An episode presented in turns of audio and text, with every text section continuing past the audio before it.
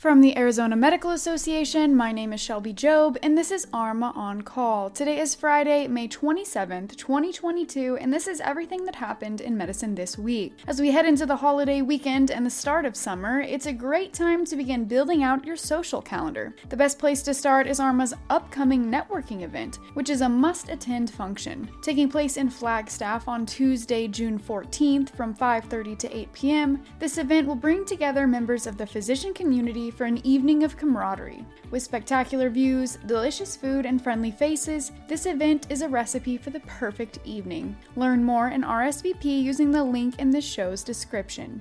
On Tuesday, the Centers for Disease Control and Prevention issued a health advisory detailing COVID 19 rebounds following Paxlovid treatment. Paxlovid is still recommended for the early stage treatment of mild to moderate COVID 19 among those at risk of severe disease. However, COVID 19 rebounds have been found to occur between two and eight days after initial recovery and usually involve a recurrence of mild illness. You can learn how the CDC expects these rebounds to evolve using the link below. The CDC has updated its information regarding the latest identified cases of monkeypox in the U.S. On May 18th, a U.S. resident tested positive for monkeypox after returning from a trip to Canada. Last Friday, the Washington Post reported that the CDC issued an alert urging physicians and state health departments to be vigilant for cases of monkeypox as an unprecedented global spread of the virus raises alarm among public health authorities. This comes as 10 cases have been reported in the U.S.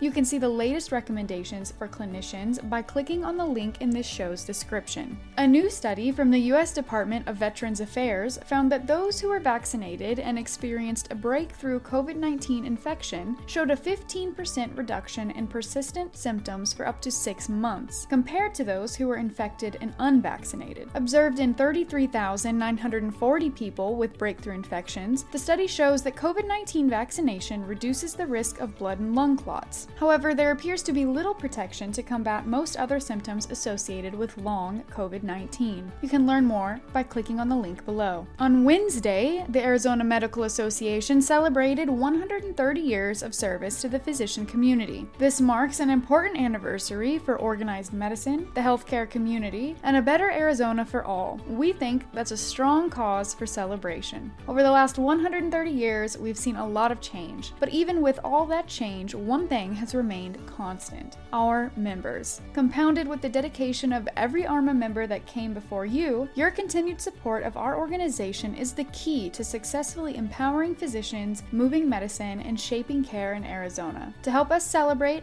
follow along with us as we share 130 things ARMA has done on social media. You'll find our social media channels linked below. That concludes the update on Medicine This Week. Medicine This Week is part and parcel of the Arizona Medical Association podcast, ARMA On Call. If you are not an ARMA member, you can gain access to our extended print version of Medicine This Week, which is published every Friday, by signing up for membership today. Head to azmed.org to learn more. Be sure to subscribe to ARMA On Call and share this episode with your friends. I'll catch you next time.